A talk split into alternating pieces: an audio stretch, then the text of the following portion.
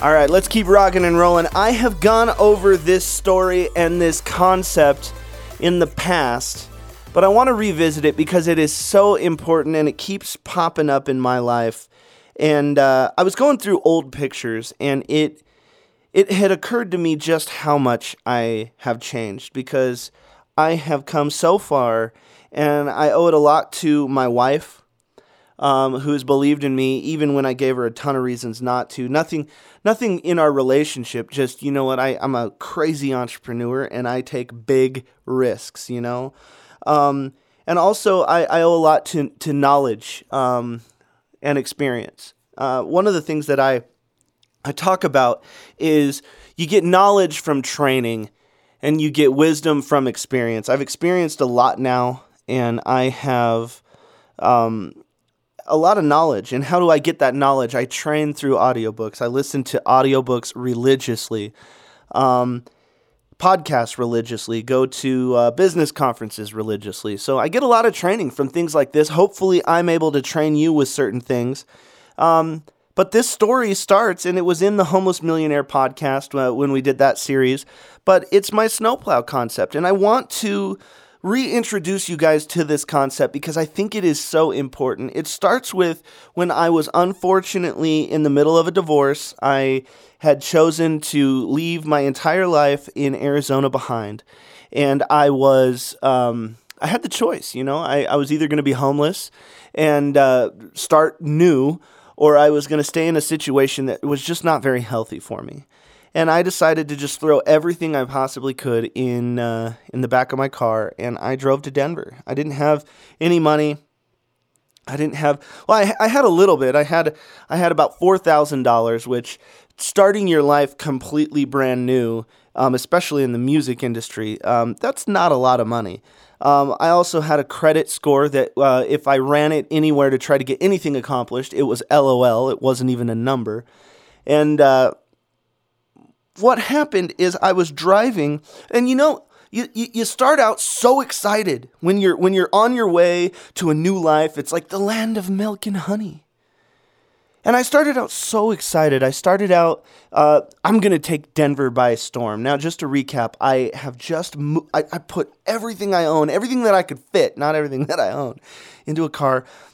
I start driving from Phoenix to Denver, and I start out, dude, I'm going to take over Denver and uh, you know it's a, it's like almost a 16 hour drive, uh, 14 to 16 depending on what way you go.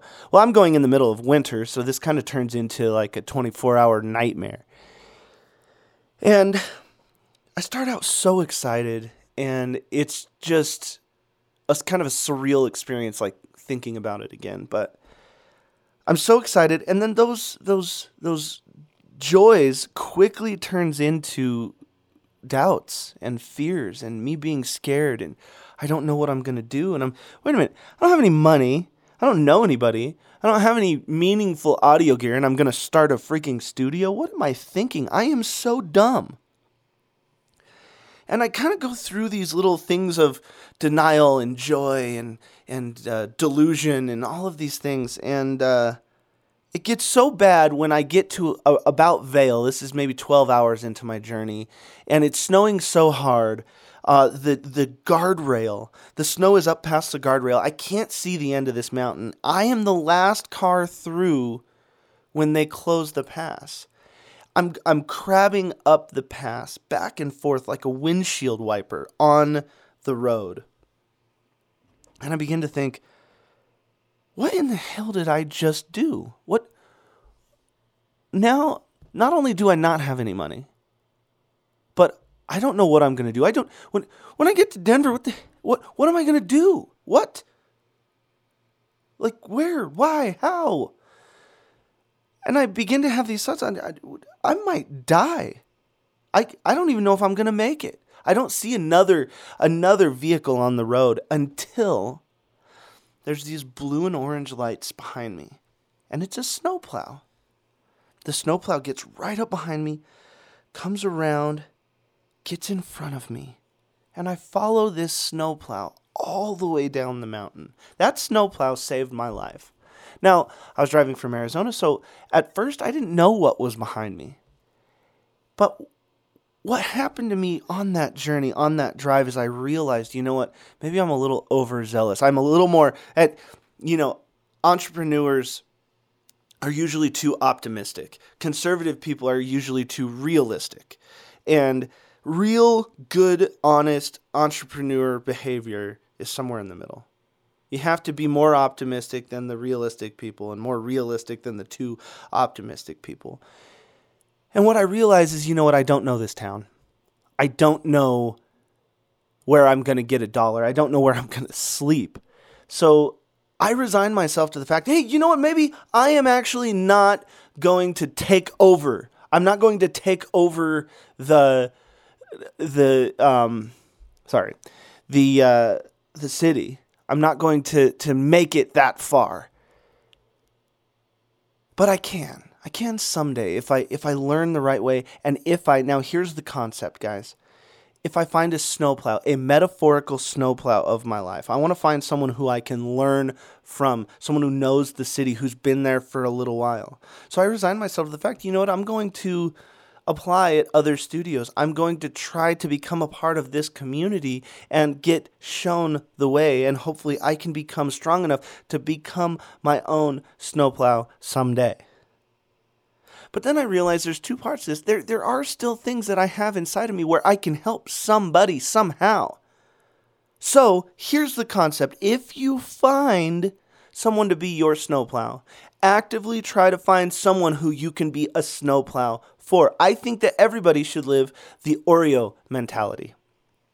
I want you to be both a mentor and a mentee at the same time. Hey, that makes you the cream filling. That means, hey, you're living the best part of life. You're learning and you're teaching at the same time. Be someone's snowplow because think about it. If you're able to be behind someone who's moving all of the crap and the crud and and showing you the path and showing you the way, you're going to learn so much about that industry that someday you're going to be able to flank out to the right or left and move more snow with them or truly forge your own path. But you got to be shown the ropes. So, with that being said, one of the parts to achieving the exponential part of life, going the final percent, we'll get into the final percent story because I'm going to reintroduce that as well.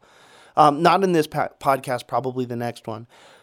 But I need you to find the exponential part of life in finishing what you start, showing other people the way, and actively being humble enough to allow someone to be your mentor.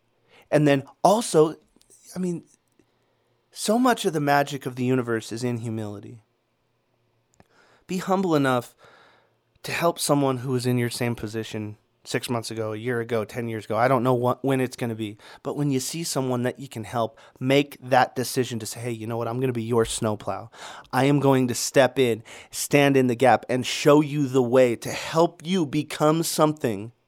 There's that word again become something so that you can do something, so that you can have something. You have to be before you can do, you have to do before you can have.